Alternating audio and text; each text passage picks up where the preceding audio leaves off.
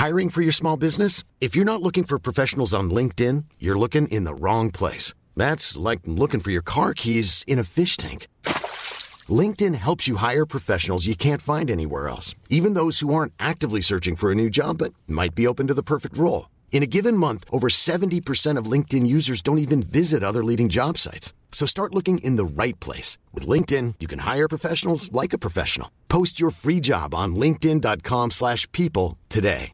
Even when we're on a budget, we still deserve nice things. Quince is a place to scoop up stunning high-end goods for 50 to 80% less than similar brands. They have buttery soft cashmere sweaters starting at $50, luxurious Italian leather bags, and so much more. Plus, Quince only works with factories that use safe, ethical, and responsible manufacturing. Get the high-end goods you'll love without the high price tag with Quince. Go to quince.com slash style for free shipping and 365-day returns.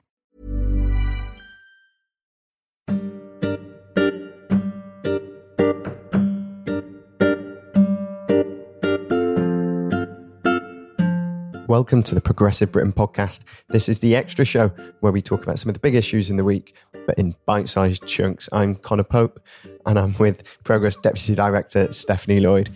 Hi, Steph. How are you doing? I'm all right, Conor. How are you? I'm fine, thank you. I think the big thing that we want to talk about this week is um, John McDonnell.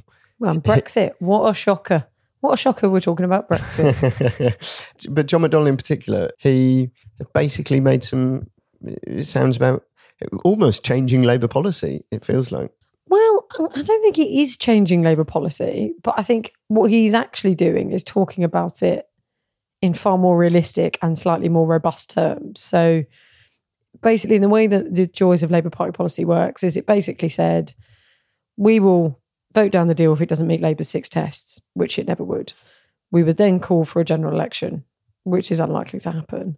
And then, if not, all options remain on the table, including a people's vote. Hmm. And I think basically what he said was just a, and mostly then the front bench ever since have been like, well, just all options remain on the table. And they were always very vague about what would happen post the general election if that wasn't happening.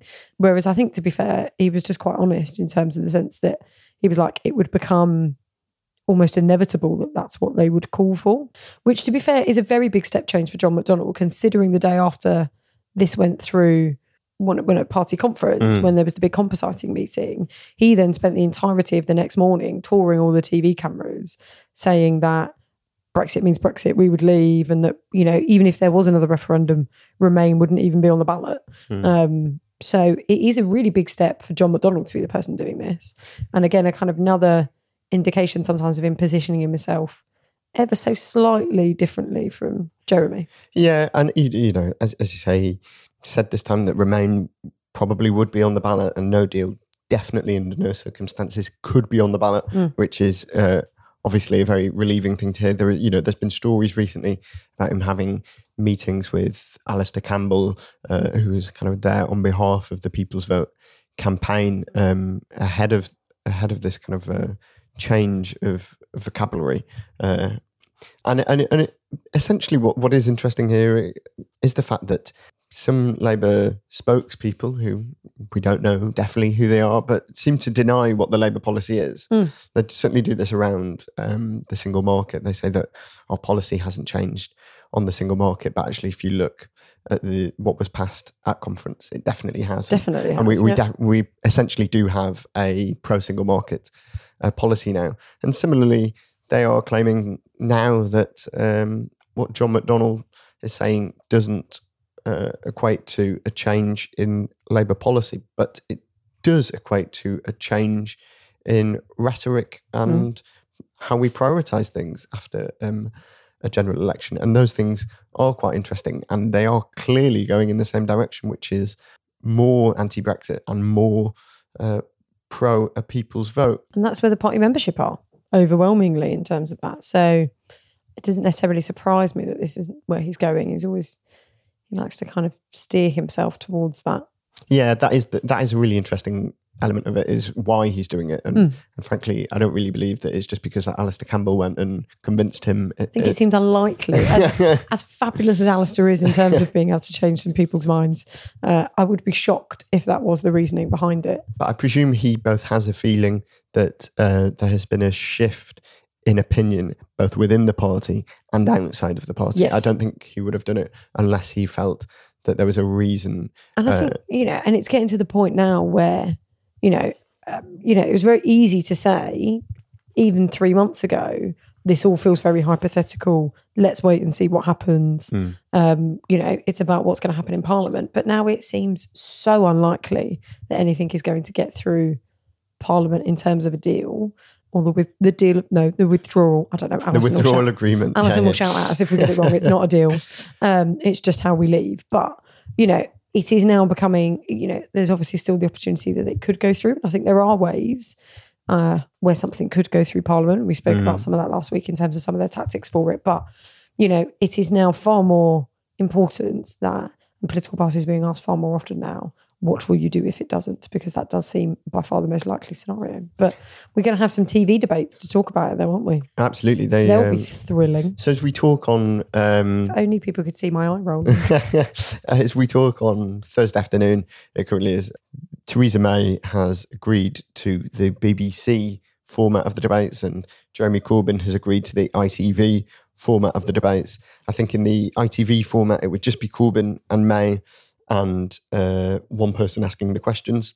In the BBC version, they would have uh, an audience featuring prominent campaigners of all different uh, perspectives on the Brexit debate who would be able to put questions uh, to both of the leaders. And they would also have questions via social media as well from the public. Uh, I'd not, I'd Oh, not, yeah. I'd not quite clocked Oh, that. yeah. Um, but apparently, that is the that is the format that Jeremy Corbyn doesn't want. Um, presumably, because it will bring in a wider range of uh, opinions that actually he doesn't really want to be part of the debate. He wants it to be about him versus Theresa May. Yeah. But so as yet, as of now, uh, while both uh, party leaders have agreed to the debates, probably won't happen. Who's going to win? Who's going to win? What, what I love, though, I love the absolutely absurd excuses that they're all trying to come out with as to why they prefer each option. And it's like, everybody knows that you prefer each of these options because just politically they're better for you. Yeah, Like yeah. Theresa May would quite like Jeremy Corbyn to be like outflanked by the left, or you know the arguments within Labour about well, shouldn't we do the people's vote? But wouldn't you want to remain? Why aren't you sticking up for like the Labour heartlands and the communities that would be decimated by them? So she'd quite like that in that sense, and she will just you know no matter what say the same line over and over and over again. So that won't really be any different. Whereas obviously Corbyn wants the opportunity to be able to really pivot on May and talk about other issues and bring those in and kind of be able to be much more in control of the situation if it Mm. was just a one on one scenario. But the best bit, as I say about it, is they're like, but what about if people want to watch Strictly? or, well, what we can do about the final of I'm a Celebrity, get me out of here? I'm like, neither of you care. Stop. Like, it's so transparent and pathetic that that's like the level of excuse of which they think they can come out with. But um, it's also really quite patronizing. But to be honest, I mean, Who would you like? What outside voice would you like to see kind of uh, putting questions in or just be part of the debates apart from just Corbyn and May? oh, it's all a bit bleak, isn't it? Um, which mildly erratic, ranty man would I like to hear from the most? um, probably, to be fair, the only man, although, I mean, it's absurd. But like when Danny Dyer, was just like, it's all a load of old. And I won't, I won't say the word because I don't want to, don't want to be rude on the podcast. But like, I I'd mean, like him in as fact checker. Fact checker, where he's just like big buzzer. That's like, eh, eh, Yeah. load of old crap. I think, yeah, just him going around. It's like, you do my nutting. Do my nutting. You're wrong. Um, that'd be great. The kind of parliamentary logic over the next few weeks is going to be is going to do people's nutting, I think, because um, it can get quite complicated.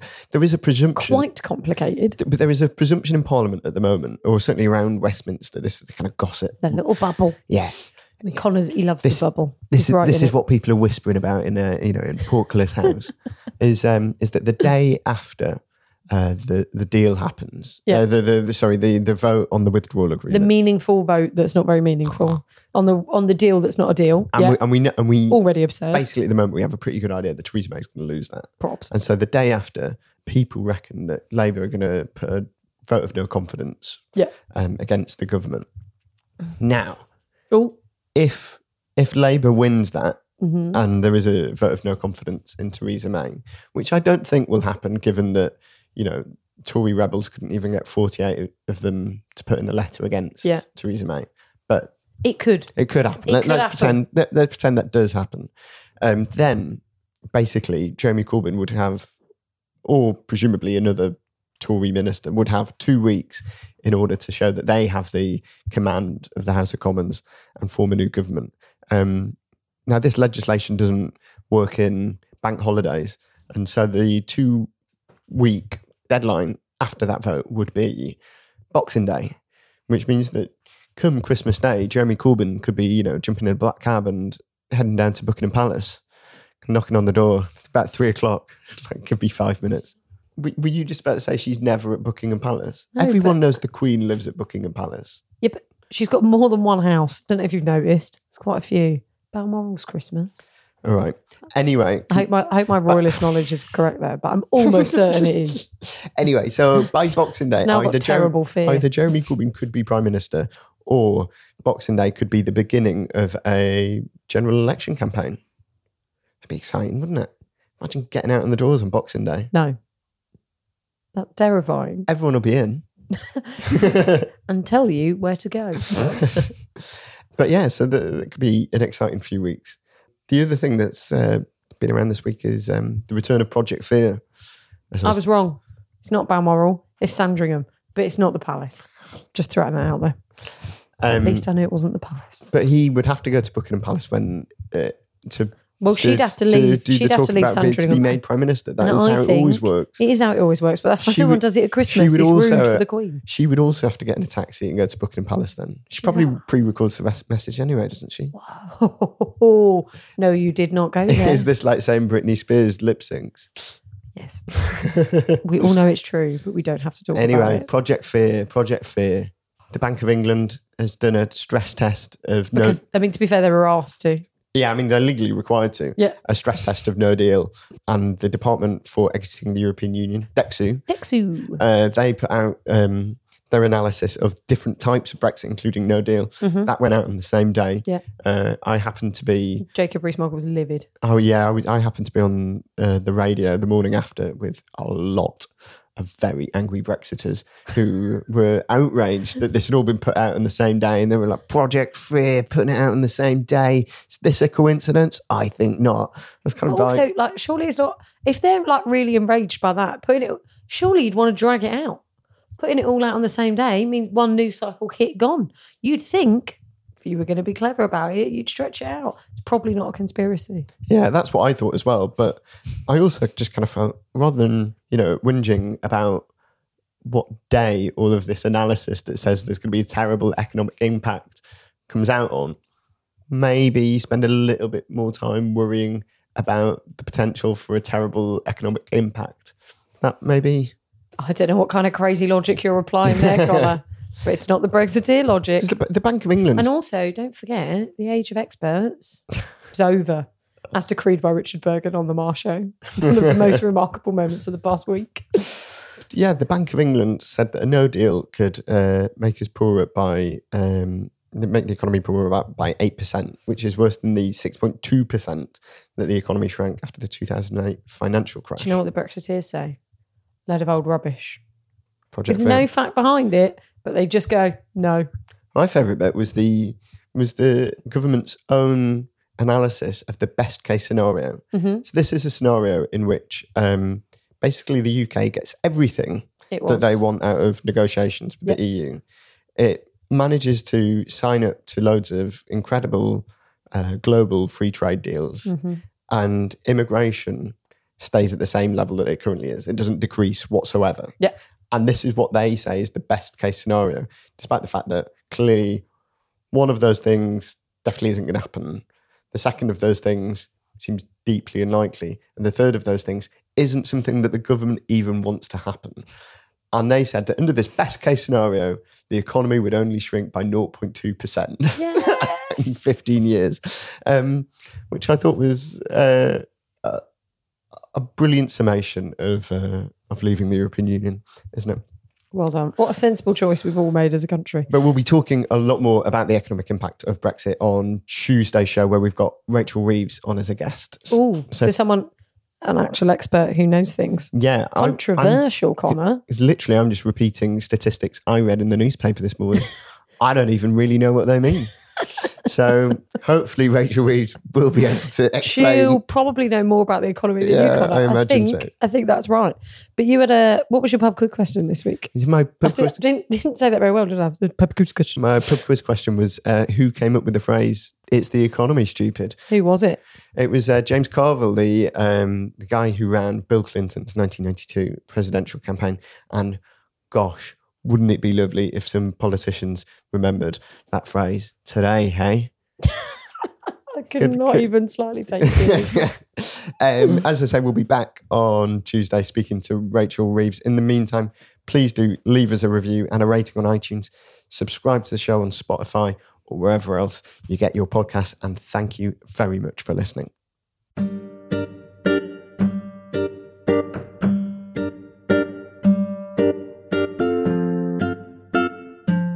You've been listening to the Progressive Britain podcast. The music is When in the West by Blue Dot Sessions, licensed under Creative Commons, and this episode was produced by Carolyn Crampton.